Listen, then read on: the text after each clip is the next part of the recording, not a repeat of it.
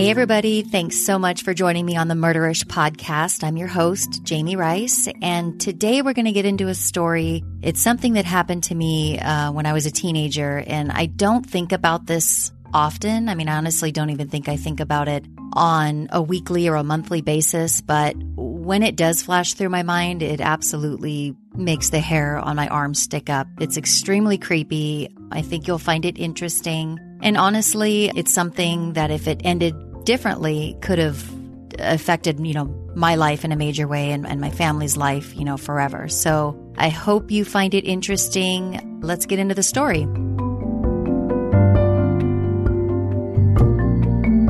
I was a teenager. I was 18 years old. I was a senior in high school. I was about to graduate from uh, Redlands High School. And for those of you who don't know, Redlands is a small town about 70 miles east of downtown Los Angeles and maybe like a 45 minute to an hour drive west of Palm Springs. It's off the 10 freeway in Southern California. Um, it's a really safe town. It's where I grew up. It's where I went to high school. And at the time this happened to me, uh, it was June of 1996. Like I said, I was days away from graduating from high school. My parents were fresh off of a divorce, and I ended up living with my mom. Uh, we had gotten a, a small two bedroom apartment uh, in the south side of town, which is, um, like I said, it's a really nice part of Redlands. And uh, we had been living there not too long. My mom was always really busy because she worked full time, she commuted, but she was also in law school at the time. So she was always in her room studying. And uh, that's what she happened to be doing this particular night. It was a weeknight. I don't remember which day of the week. Uh, if I remember correctly, I think my mom reminded me this happened on my dad's birthday. So that would have been June 12th, 1996. Anyway, I was at home with my mom. It was probably about eight o'clock in the evening. It was dark out and she was in her bedroom studying for, I don't know if she was studying for the bar or if she was just studying for her exams, but she was in law school. I had gone into her bedroom to let her know that I was going to go to the grocery store and grab a few things we had a grocery store right across the street. So, I mean, I would drive there, which was kind of ridiculous, but it really was just right across the street. I left. I got into my car. I went to the grocery store. I was probably there for maybe 15 to 20 minutes. I grabbed a few things. I checked out and headed back home. When I entered the apartment complex, you know, thinking back on it now, I remember there was a car behind me, had its headlights on. Obviously, it was dark out. And I just remember that somebody was entering, you know, the apartment complex at the same time as I was. No big deal. So I entered the complex. I drove around the parking lot. It was an apartment complex where there were people living in downstairs units and then there were also units just above you. I think there were different models. Maybe there was a one bedroom unit. Um, there was a two bedroom unit. That's what ours was. Uh, none of them were very big. The apartments all had kind of as apartments do, they all had a small porch area just out front with a small uh, fence surrounding it. So it was pretty standard. So anyway, I drove into the parking lot and which was mostly covered. Everybody had like a, an assigned parking space if you lived there. And then there were some extra spots for guests who were visiting you. So I pulled in, I went over to our mailbox, which uh, is common in apartments. We all shared, you know, a mailbox um, space. So it was just a bunch of locked mailboxes. And so I pulled over there. I checked our mail and I got back into my car. But before I got back into my car, I noticed there was a, a car parked in one of the parking spots nearby. The car was facing me. So if I looked at the car, I was looking directly into the windshield and the headlights were on. So it was kind of blocking my view to see who was inside the car. But I did just notice that there was a car. Uh, somebody was sitting in the driver's seat. The door was slightly open and their headlights were on. So like I said, I couldn't tell who was in the car, but it was just something that I noticed. So I got my mail, got back in my car, shut the door, and I drove. I mean, it's literally three more seconds and pulled into our assigned parking space. Before I got out of the car, I, don't know what I was doing, but I took a few seconds. I was sitting in the car and this was before cell phones, by the way. I mean, I, people certainly had cell phones, but they weren't common. Uh, not everybody had them. I certainly didn't have one. And so I was sitting in my car and I noticed a man walking in front of my car on a sidewalk. So I'm parked in my car. And if I'm looking straight forward, through the windshield, there's a pathway, a, a, small sidewalk, and he was walking along that sidewalk directly in front of my car. And he was walking very slowly. He had both hands in his pockets. I remember that. And what creeped me out is that he began looking in the windshield, so directly at me, and he was glaring inside of my car. I mean, it at the time definitely made the hair on my arms stand up because it was unusual. I mean, I totally get somebody walking by and just kind of getting a quick glance of kind of who's in the car and looking at me, but it wasn't like that. I mean, he was glaring uh, the entire time he walked slowly in front of my car. So it gave me a weird feeling, but I guess you just chalk it up to being a naive teenager. Um, nothing you know, super traumatic. I mean, I guess a few traumatic things had happened, but nothing like this had ever happened to me. It's like, I, I kind of had the mindset of, oh, everything's fine. You know, these things don't happen to me. This only happens to people on the news. You know, it's kind of one of those immature mindsets. So what did I do? I grabbed my groceries and I got out of the car. Looking back now, you know, if you ever get that feeling, I'm sure I would have done something different. I would have shut the door and driven away just from the feeling that I got, but I didn't. So I got out of my car, I shut the door, I locked it, and I began walking along that same sidewalk that the man was walking along. So now he's in front of me. We're both walking in the same direction. He's probably about 20 feet ahead of me, walking slowly, and I'm walking behind him. So I'm not really thinking much of it. And basically, the sidewalk comes to kind of a fork. So if you kept walking straight on the sidewalk, you would eventually run into somebody's bottom floor apartment. You would run into their front door. So you would kind of have a dead end right at their front door. Or you could veer off to the left and you could go toward a bunch of other apartments, which was where my apartment was. So as he approached kind of the fork in the sidewalk, he continued straight. So he ended up at somebody's doorstep. Now, I didn't know the people who lived there, but I had seen them before. And I just had the feeling that he did not know the people in that apartment, but yet he's standing at their doorstep, you know, right in front of their door. He's not knocking. He's not ringing the doorbell. He's really not doing anything. He's just standing there. And so that kind of gave me a weird feeling because in my mind, I'm thinking, okay, why is he standing at this person's door and not taking action? Why is he not ringing the doorbell or knocking on the door? So again, I got a weird, this is the second time that I got a very strange feeling, but at this point, I felt committed, meaning, you know, I had already gotten out of my car. I was already walking toward my apartment. I was probably about 50 feet away from my apartment, so I wasn't far. So he's standing at the front door of these people, but he's not doing anything. And I took the sidewalk off to the left because that was going toward my apartment that I lived in with my mom. So as I went to the left, I had a strange feeling that I needed to look behind me and I needed to see where this man was. I needed to see if he was watching me or if he was just still standing there at those people's apartment. Something else, uh, a detail I should include is when you're standing at those people's apartment where he was standing, in order to see me walking toward my apartment, he would have had to take in probably 15 steps back away from the door because there was about a five foot shrub or a bush, whatever you want to call it, that lined the left side of these people's apartment.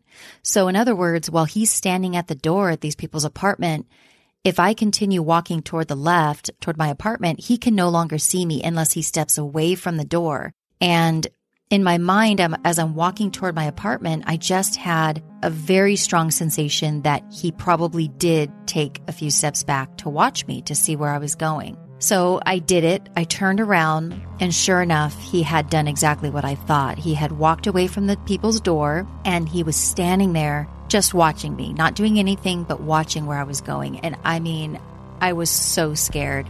And at that point, I knew, okay, something is definitely wrong here. He's watching me, but I also didn't want to draw too much attention to myself. Um, my thought was to run. I just wanted to get inside my apartment.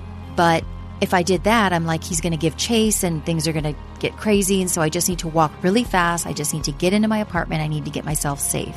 So I walked as fast as I could without being weird, I guess, you know, just without drawing too much attention. I never looked back again because I was scared shitless. I kept walking. I finally got to my door. And of course, as these things go, I mean, seriously, just like, you know, a horror movie, I'm, I'm trying to jiggle my key in and try to get the door unlocked. And my mom and I were both lock freaks. I, I inherited this from my mom and we always had the doors locked. We, you know, she was always weird about that. So I knew the door would be locked. So I'm trying to jiggle it open. I'm having trouble with my key and you can just, it felt like 10 minutes, but it was probably five to 10 seconds. So I finally get the door unlocked. I immediately go inside, enter my apartment. So now I'm in the living room of my apartment and I immediately shut the door and I lock both locks, the regular door lock as well as the deadbolt. And I stand there for a second and I felt a huge relief come over me, thinking, okay, Jami, you're safe. You're inside your apartment. He can't get in. Everything's fine. And then what I did next, I mean, this is obviously red flags should have been, you know, waving in front of me, you know, in a major way. And they were, but again, not being somebody who had ever been, you know, attacked or had anything super traumatic happen to me, my thought was, okay, now I'm trying to downplay this. Like, Jami, you made a big deal out of nothing. He's probably a guy who lives in the, you know, the apartment complex, you know, quit overreacting. And so I just completely, it left my mind as if it never happened. And I think it was because I had a false sense of security being in my apartment thinking he, well, he can't get in. So I'm fine. He's just going to go away now. So I'm in my living room and I start walking down the hallway toward my mom's room. She was still in there studying and I was just going to go in there and kind of tell her what I got at the grocery store. So I walked into her bedroom and we just chatted for a few minutes, maybe three to four minutes. I told her what I had gotten at the grocery store. And I never once mentioned a strange man and what had just happened. I mean, it was literally as if it never happened. And I think back on this now, it almost sounds unbelievable it almost sounds like, I mean, Jami, why wouldn't you have told your mom about this strange thing that happened? But again, it's just proof that you really don't know how you're going to react to something until it happens to you. And I had already rationalized in my mind that I had overreacted. Nothing was wrong. So I never even told my mom about it. So we had a, you know, just a casual conversation. When we were done talking, I went to walk just a few steps to go into my bedroom. But Something I should say is that, and I didn't think about this at the time, but it was, you know, obviously it was summertime or late spring. And so it was warm outside. And by the time I got home, you know, I left around 8 p.m. I had gotten home by 8.30. So something I hadn't thought about at the time, but I know now is that the windows in our apartment were open, but the blinds were closed because just like my mom is a lock freak, she's also a privacy freak.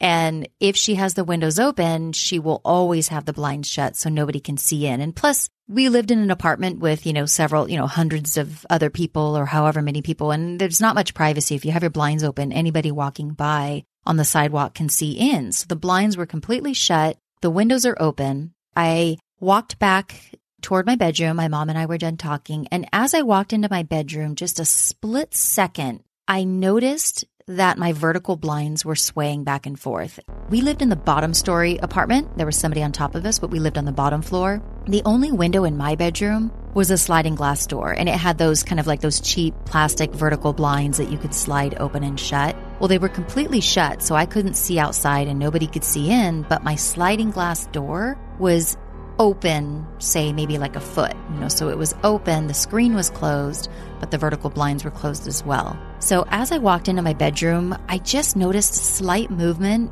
in the vertical blinds and they were kind of swaying back and forth in the area where you would walk in.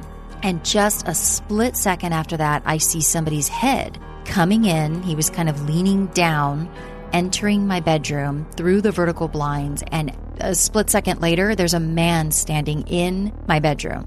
And I, I took a couple steps back, I remember. And to be honest with you, this whole next part of the story, I did not recall at all. I could not tell you what I said. I can remember a few things that he said, but my mom was sitting right there in her bedroom. So she heard the whole verbal exchange and she was able to tell me after it happened exactly what I said. I'm going to take a quick break from this story to tell you about a new podcast I think you should check out. It's called The Movie Makers. The hosts come up with movie ideas off the cuff right before your ears. Here they are to tell you a little more about it. Hi, I'm William F. Reed. And I'm Sean Leonard.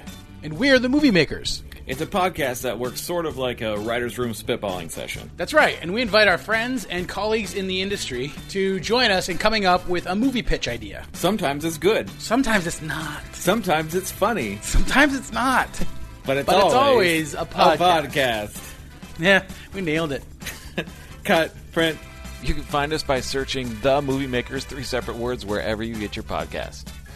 So the guy's in my bedroom and I immediately just dropped my groceries. I took a couple steps back and I think the first thing my mom said I said to him was, Who the fuck are you and why are you in my bedroom? I yelled at him. I was angry and I could tell by his reaction that I actually startled him. He did not expect me to walk into my bedroom at the moment that I did. We found out later, and if once you hear all the details, you're going to know that he was trying to enter my bedroom without getting caught, but he got caught. So obviously, you know, I'm so lucky that I walked into my bedroom at that very moment and caught him because had it been just a couple of seconds later, he could have hidden in my walk. I had a walk in closet. He could have hidden in there. He could have hidden under, I had a day bed. Day beds were really popular back then. I had a day bed that had a really large opening underneath. So a person, an adult could fit under there just fine. Somebody could hide under there and I would never know. I yelled at him. I said, who the fuck are you? Why are you in my bedroom? And he stuttered a little bit. He said, um,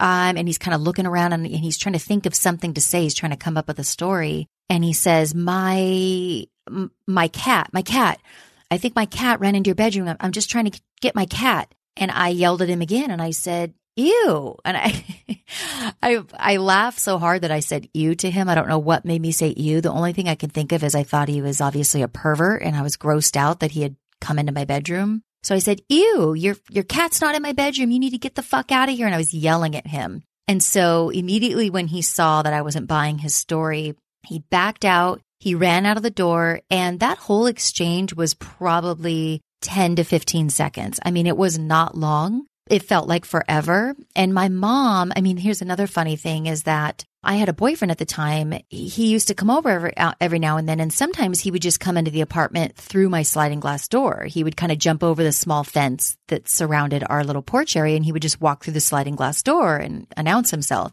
So my mom, for the first few seconds, thought, oh, you know, her boyfriend showed up. They're joking around with each other. She wasn't really paying attention. She was studying. And so she heard some conversation, but she really didn't, it didn't register to her that I was in trouble or in danger. So toward the tail end of the conversation, when I finally yelled for him to get the fuck out of there, she finally came to and was like, Oh shit, Jami's in trouble. Well, you don't know my mom, but if, if you do, you know that she is about a five foot two petite pit bull is the way I would describe her. I mean, she's does not take anybody's shit and she packs a gun. And so what she did was she grabbed her gun. It's always loaded and she came running into my bedroom and I yelled and I said, there was a man in my bedroom. I don't know where he went. He left, he left. And so my mom ran out of my sliding glass door the same way that the man left and she jumped over the fence, you know, and so now she's in the open outside of the apartment, right out front, and she's looking for this guy and she's got her gun and he's nowhere to be found. I mean, he ran as fast as he could and he left. We didn't find him that night, but immediately after she had run after him, she came back inside to make sure I was okay. I mean, I was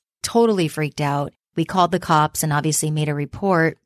When the cops got there, they go through the standard questions, you know, what happened, walk me through this. So I told them there was a man, this and that. And I started to recall details as they would ask me questions. They would say, okay, you were at the grocery store, right? And I said, yes. They said, did you notice anybody looking at you at the grocery store? Did you notice anybody following you home? And my answer was no at first, but then I started to recall all the events that really weren't a big deal at the time, but now they all make sense that, you know, there was a car right behind me as I entered the apartment that entered right after me. As I got my mail, there was somebody sitting in a car, you know, with the door half open, just sitting there with their lights on, with the engine on. Just as I look back now, this was him and he was watching me get my mail. And so the police basically came to the conclusion that he saw me at the grocery store and he followed me home and he came into my apartment. And I don't know what his motives were, but obviously, if somebody, they follow you home and they're bold enough to do the things that he did, and he came into my bedroom,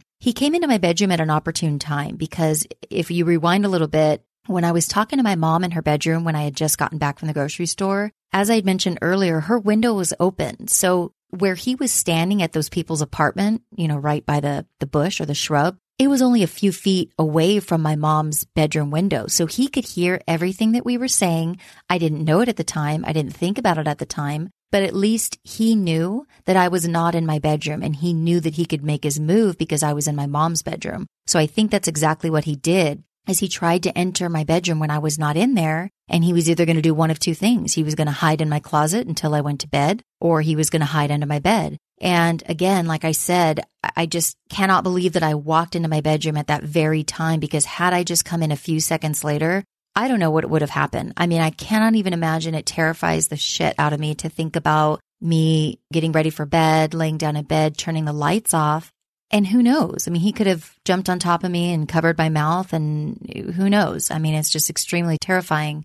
But something else interesting too is that when the cops came and they were taking the report, you know, obviously they asked me to describe him. Well, I knew what kind of car he drove. He drove a very nice Lexus sedan. It was a four door Lexus sedan. It was white and tan. I remember this, this model of Lexus when I was younger and I always thought, oh, that's a really nice car. And another trippy part about the story is that this man, it was obvious he had just gotten off work. He probably ran to the grocery store to get a few things and then he was going to go home, but he got sidetracked and he followed me home. But he looked like the CEO of a bank. I mean, I've worked at a bank my whole career, you know, almost 20 years, and he looked like the CEO of a bank. I mean, he was wearing very nice pressed khaki pants. Uh, he was wearing dress shoes, very nice, shiny. They looked expensive. He was wearing a nice pressed white uh, short sleeve collared polo shirt. He was a white man, kind of a a healthy build, not a big guy, not a small guy, but he was seemed pretty fit for his age.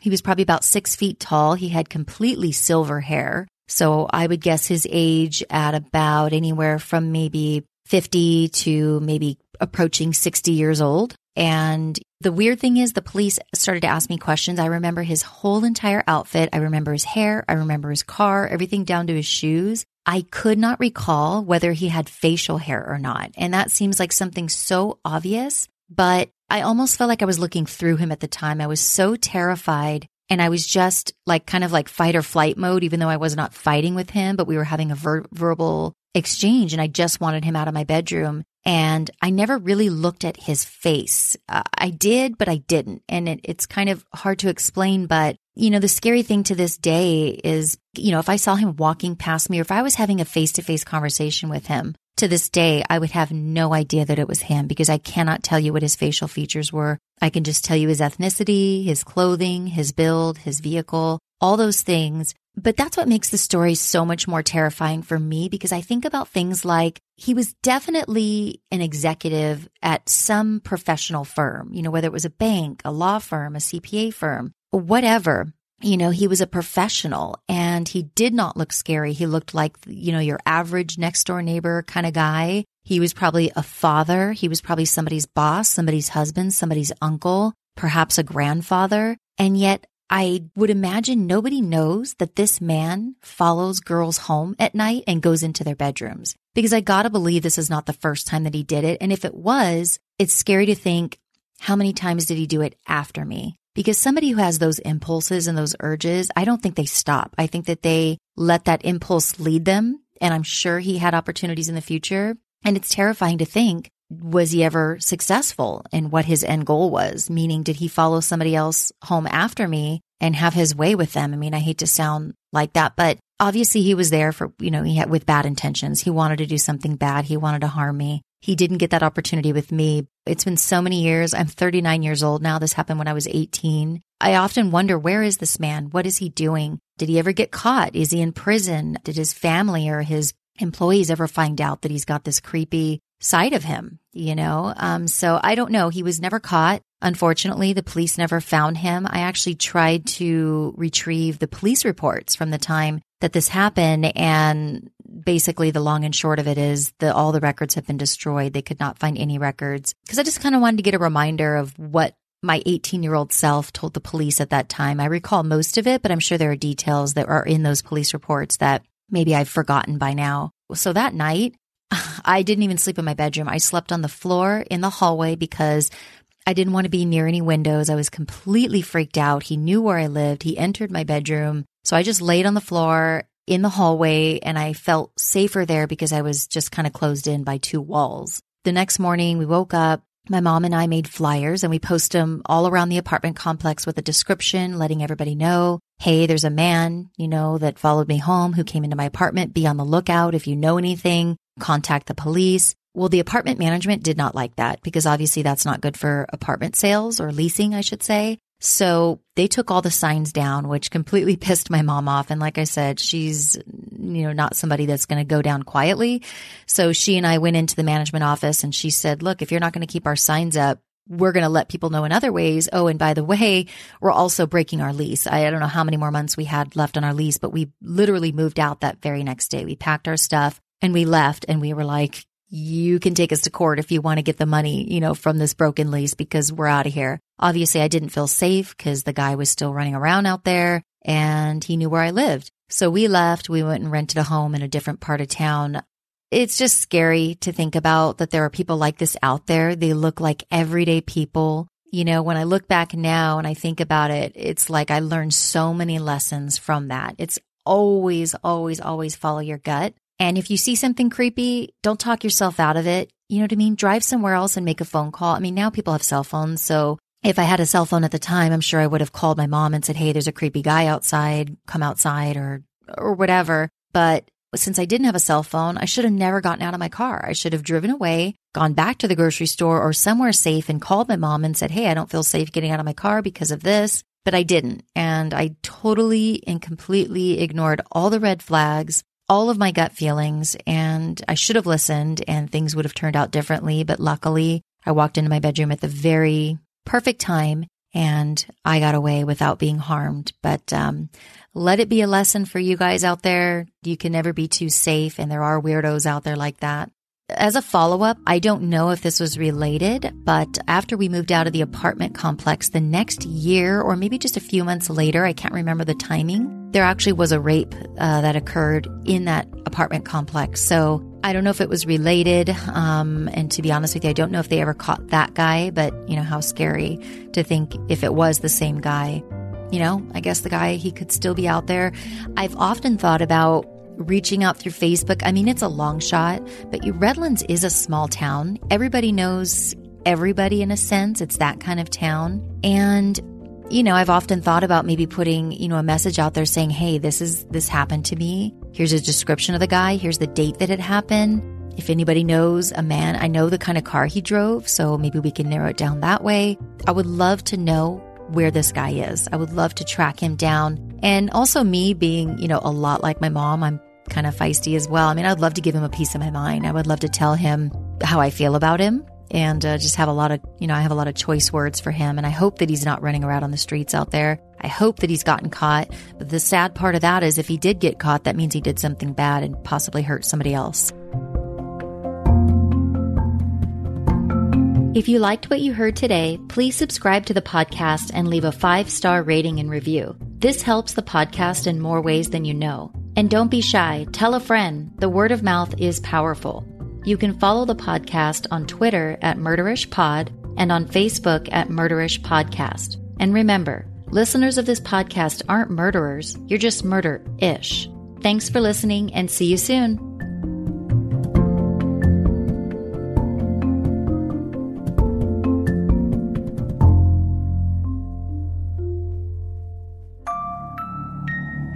Hi, everybody. I'm Ember. And I'm Quinn.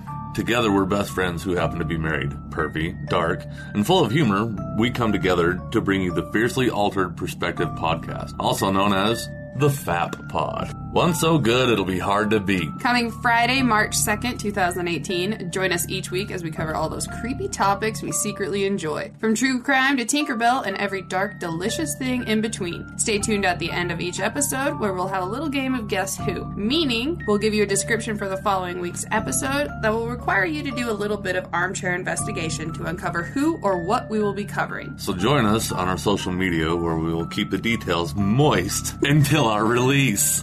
oh, God. No.